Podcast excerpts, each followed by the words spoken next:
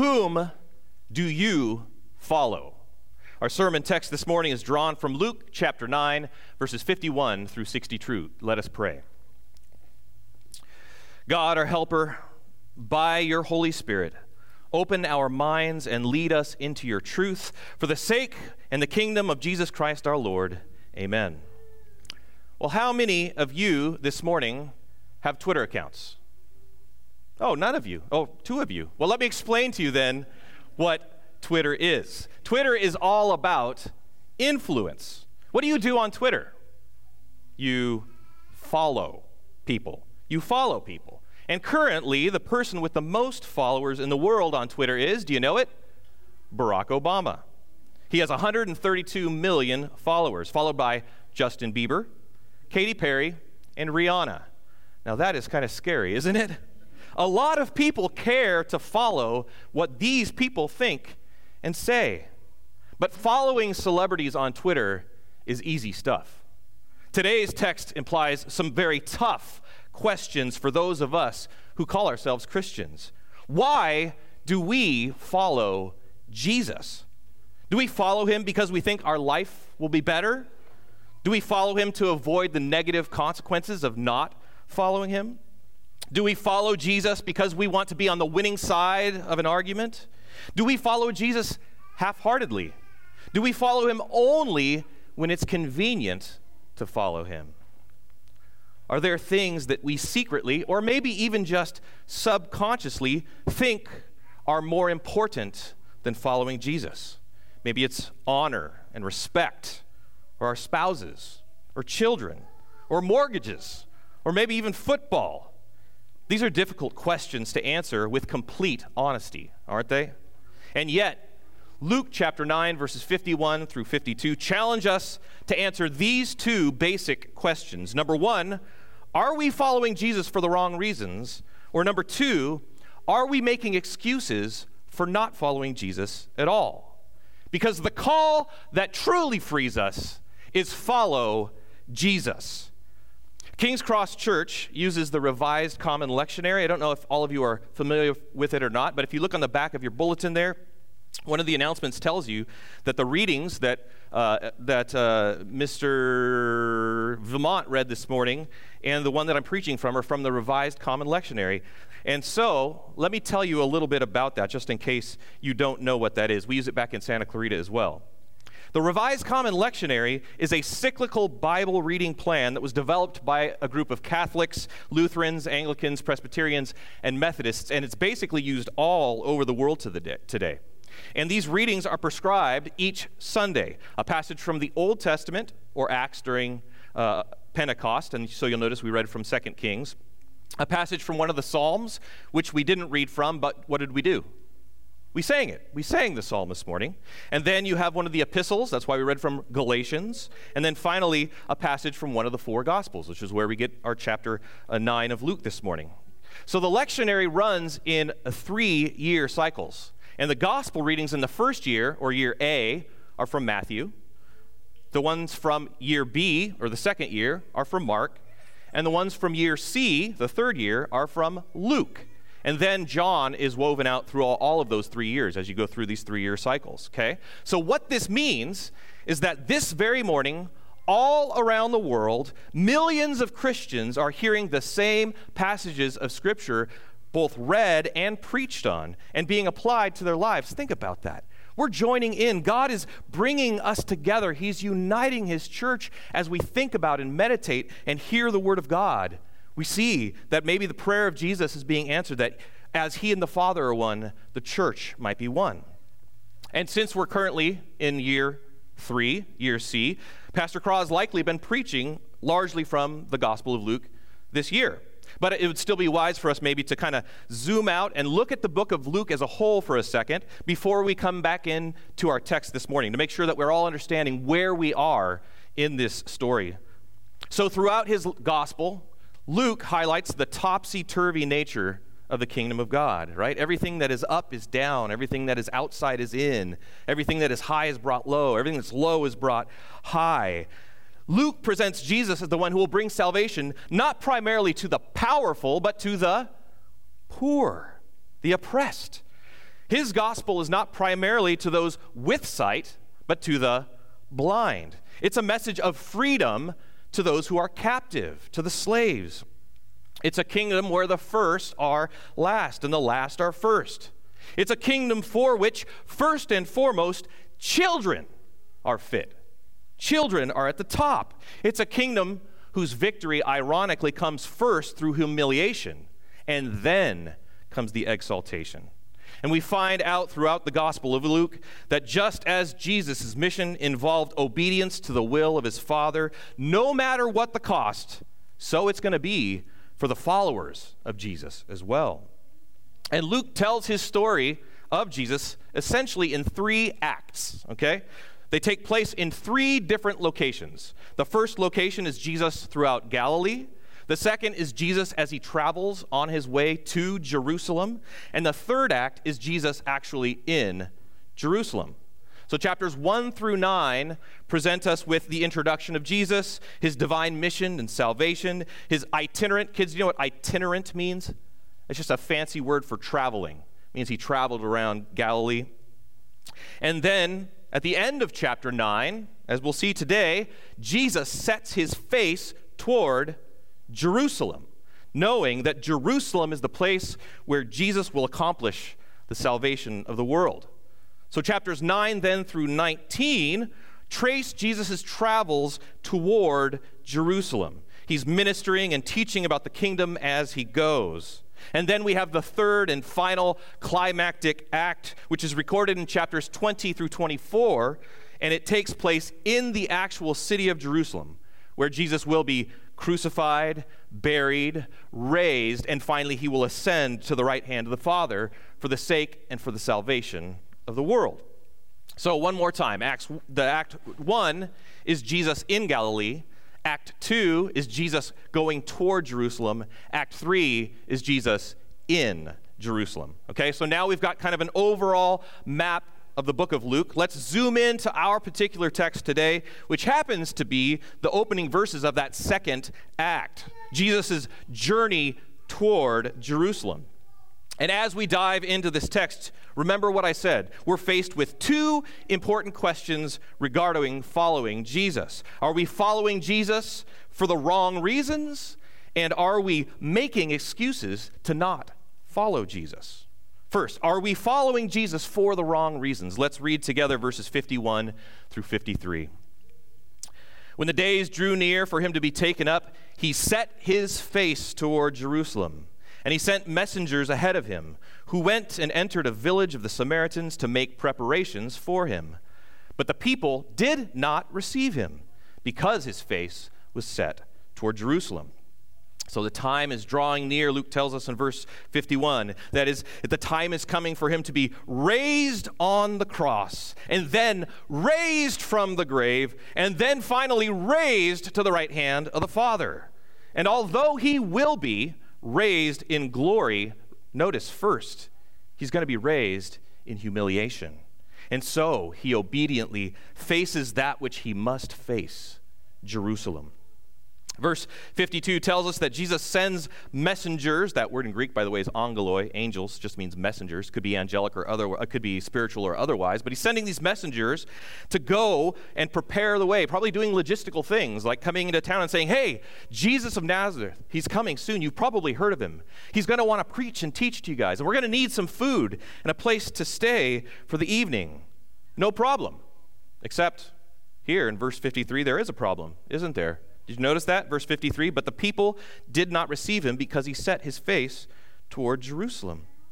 Have you ever read that verse before and been a little confused why the Samaritans would reject Jesus simply because he was on his way to Jerusalem? What's going on here? Well, Samaritans consider themselves to be the people of God, although there's very little evidence that they had any Jewish blood running through their veins. But they followed a version of the Pentateuch, that's the first five books of the Old Testament. They had messianic expectations, they were waiting a Messiah. But one thing that they rejected wholeheartedly, completely, was the idea that Yahweh would still have something to do with that corrupt city of Jerusalem and its festivals. That was out of the question. And so, when they found out that Jesus was headed for that corrupt city, for Jerusalem, the city that kills the prophets, they refused Jesus and his followers. And it's here in the next verses, verses 54 through 56, that we encounter the first of two examples of following Jesus for the wrong reasons. Let's look at those verses, 54 through 56. And when his disciples, James and John, saw it, they said, Lord, do you want us to tell fire to come down from heaven and consume them? But he turned and rebuked them, and they went on to another village. Isn't it a bit surprising at first that Jesus didn't say at least, well, your hearts are in the right places. You're kind of missing my point. But Jesus doesn't do that, not even close. Look, he's angry, right? He rebukes them. He says the opposite. He says, Your heart is in the wrong place. But how can this be? The disciples must be thinking. Whoever is against Jesus is an enemy, right? When I was in high school, I loved, as my parents are here this morning, they can attest to, to debate and argue. Anyone, anywhere, anytime. I was not afraid to take on any atheist or universalist or Mormon or whatever in a theological fight. And I self righteously saw myself as a warrior of Jesus. I was right, and I was upholding the truth, and I wanted to destroy the enemies for the sake of the kingdom. But at the end of the argument, no matter how well or how poorly I had fought, my opponents were left further, not closer to the truth. Because I cared more about winning an argument than about winning the lost. I was happy to call judgment, fire judgment down from heaven. And that's what James and John, the sons of thunder, are doing here. They wanted to call down curses upon those who were to be the recipients of the good news of the forgiveness and grace that Jesus had. And they were faced with this question Are you following Jesus for the wrong reasons? Are you following him so that you can be on the winning side, hoping that the others will lose? It's a zero sum game and people are our enemies? Do you hate those for whom Jesus came? Maybe you should be praying for them. Maybe you should be saying, like Jesus would say, Father, forgive them. Next, we come to our second example of someone who is following Jesus for the wrong reason. Let's look at verses 57 through 58. As they were going along the road, someone said to him, I will follow you wherever you go. And Jesus said to him, Foxes have holes, and birds of the air have nests, but the Son of Man has nowhere to lay his head. Why does Jesus say this to him? It seems like this man is making a good profession of faith that he wants to be a disciple and follow Jesus wherever he goes. But notice Jesus' response gives away the intentions. Jesus knew the intentions of his heart. He has likely seen the miracles that Jesus has performed. He's seen sick people made completely well. He's seen blind people completely restored, miraculous things. He's seen over 5,000 people being fed by just five loaves and two fish. And he wants to be a part of this big, influential, world changing, messianic kingdom of winners. Do you find yourself falling into that temptation ever? I know I do. I want to follow Jesus because he'll make life better easier, happier. We want the joy without the sorrow. We want the safe morning without the terrible night terrors. We want Jesus' easy yoke without having to take up our own cross to follow him. We want the eternal weight of glory without the light and momentary affliction of today. And if we fall into the temptation to believe that following Jesus is all sunshine and lollipops and rainbows, Jesus quickly reminds us that foxes and birds have homes, but the Son of Man, the King of Kings, has nowhere to lay his head. And so, so it may be for his followers.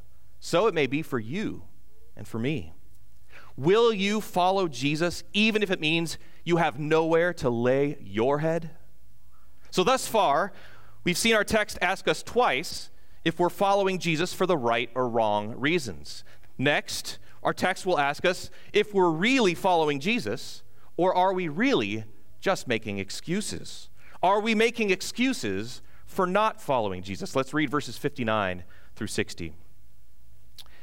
To another he said, Follow me. But he said, Lord, first let me go and bury my father. And Jesus said to him, Leave the dead to bury their own dead. But as for you, go and proclaim the kingdom of God. Well, here Jesus reveals the first of two excuses for not following Jesus. I mean, we can imagine being this in this poor person's position, can't you? He wants to follow Jesus, but his dad just died. He has just a few really important things to do before he follows Jesus. And we want to ask Jesus, is this man's request so unreasonable? It seems like he has a perfectly good reason to delay in following. But again, here, Jesus' answer suggests something to us that this man is not offering a reason, he's offering an excuse. An excuse. I mean, think about this. If this man's father is actually dead and not yet buried, why on the earth is he here in front of Jesus at all? He should be at home making those preparations, those arrangements, preparing the body and whatnot. And in fact, if he's dad is dead and he's preparing the body, he's going to have to go outside the camp for a time according to Levitical law because he's unclean. So he should be nowhere around here. Therefore, it is most likely that what this man is really saying is, My dad's not well. He's probably going to die soon. It's not a good time. I want to follow you, but I just have to wait for a better time. Once my father is dead and I've properly buried him, then I promise I'll follow you all the way. Have you ever been tempted by this reasoning? I'm going to follow Jesus no matter what. No questions asked. Once we finally get settled, once I retire, once my kids are out of college, once the economy settles down, once all of this craziness goes away, things are just too crazy right now. I don't have time right this second to get real serious, but pretty soon things will be less hectic, and then, then I'll follow. To this, Jesus says, if you're waiting for the perfect time, it's never going to come. Now, right now is the time to follow Jesus. Make the secondary things secondary and follow me. Get your priorities straight. It's 1108. It's time to follow Jesus now. The second bad excuse for not following Jesus comes in verses 61 through 62. Let's read those. Yet another said, I will follow you, Lord, but first let me say farewell to those at my home. Jesus said to him, No one puts his hand to the plow and looks back is fit for the kingdom of God. Again, it kind of seems that Jesus is being just a little too harsh, isn't he? He just wants to go home and say goodbye one last time to his family, to his loved ones that he's never may never see again. But you can almost hear Jesus under his breath saying, "If you go, you ain't coming back." Jesus knows that if this guy goes back home, even with the intention of following, he'll walk through that door He'll see all his loved ones. He'll smell the familiar smell of his favorite dinner. He'll remember all the comforts of his life, sit down in front of his 85 inch or 95 inch television with the AC cranked. He'll crack open an ice cold beer and come to his senses, right? He ain't coming back. I remember shopping for a used vehicle once. I found a truck that I really wanted, but I didn't really feel totally convinced that it was the right price or that it was the right time to purchase it. And the salesman and I went around and around for hours, and he almost got me to sign. But I kept telling him I just wanted to go home, I wanted to run some numbers, I wanted to make sure it was the right choice. And he just would fight me all the more, harder and harder to get it right now. You can't get this deal ever again. And I finally asked him why he cared so much that I sign right now. And he turned to me and he said something striking. He said, Honestly, statistics tell me that if you walk out that door, there's a 95% chance you're not coming back. And it was true. I didn't come back. I came to my senses. Now, don't think that I'm saying Jesus is like a used car salesman. Not that there's anything wrong with being a used car salesman.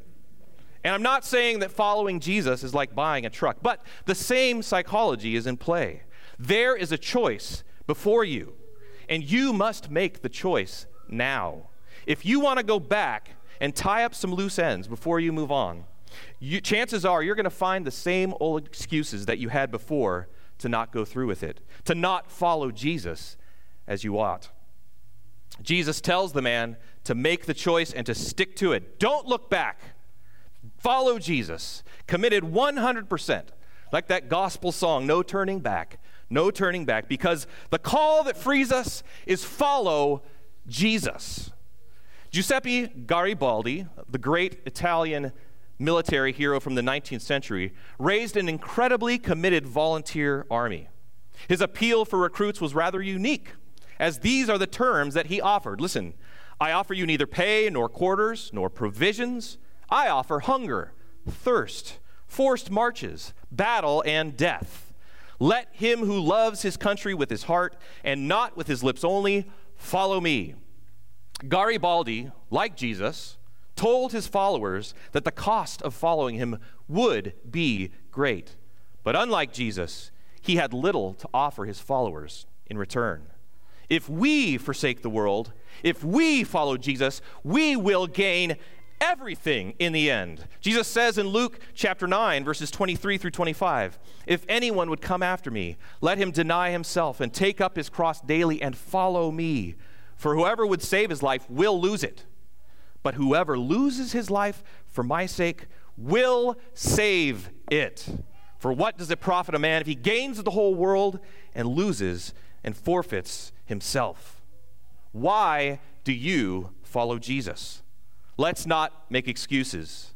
Let's not delay. Let's follow Jesus. Let's follow him to win brothers and sisters, not to win arguments. Let's follow Jesus because he is the way and the truth and the life. And because following him in his sufferings prepares us for the eternal weight of glory that lies ahead. Brethren, the call that truly frees us is follow Jesus. Amen. Let us pray. Grant us, Lord God, the vision of your kingdom, forgiveness and new life, and the stirring of your spirit, so that we may share your vision, proclaim your love, and change this world in the name of Jesus Christ. Amen.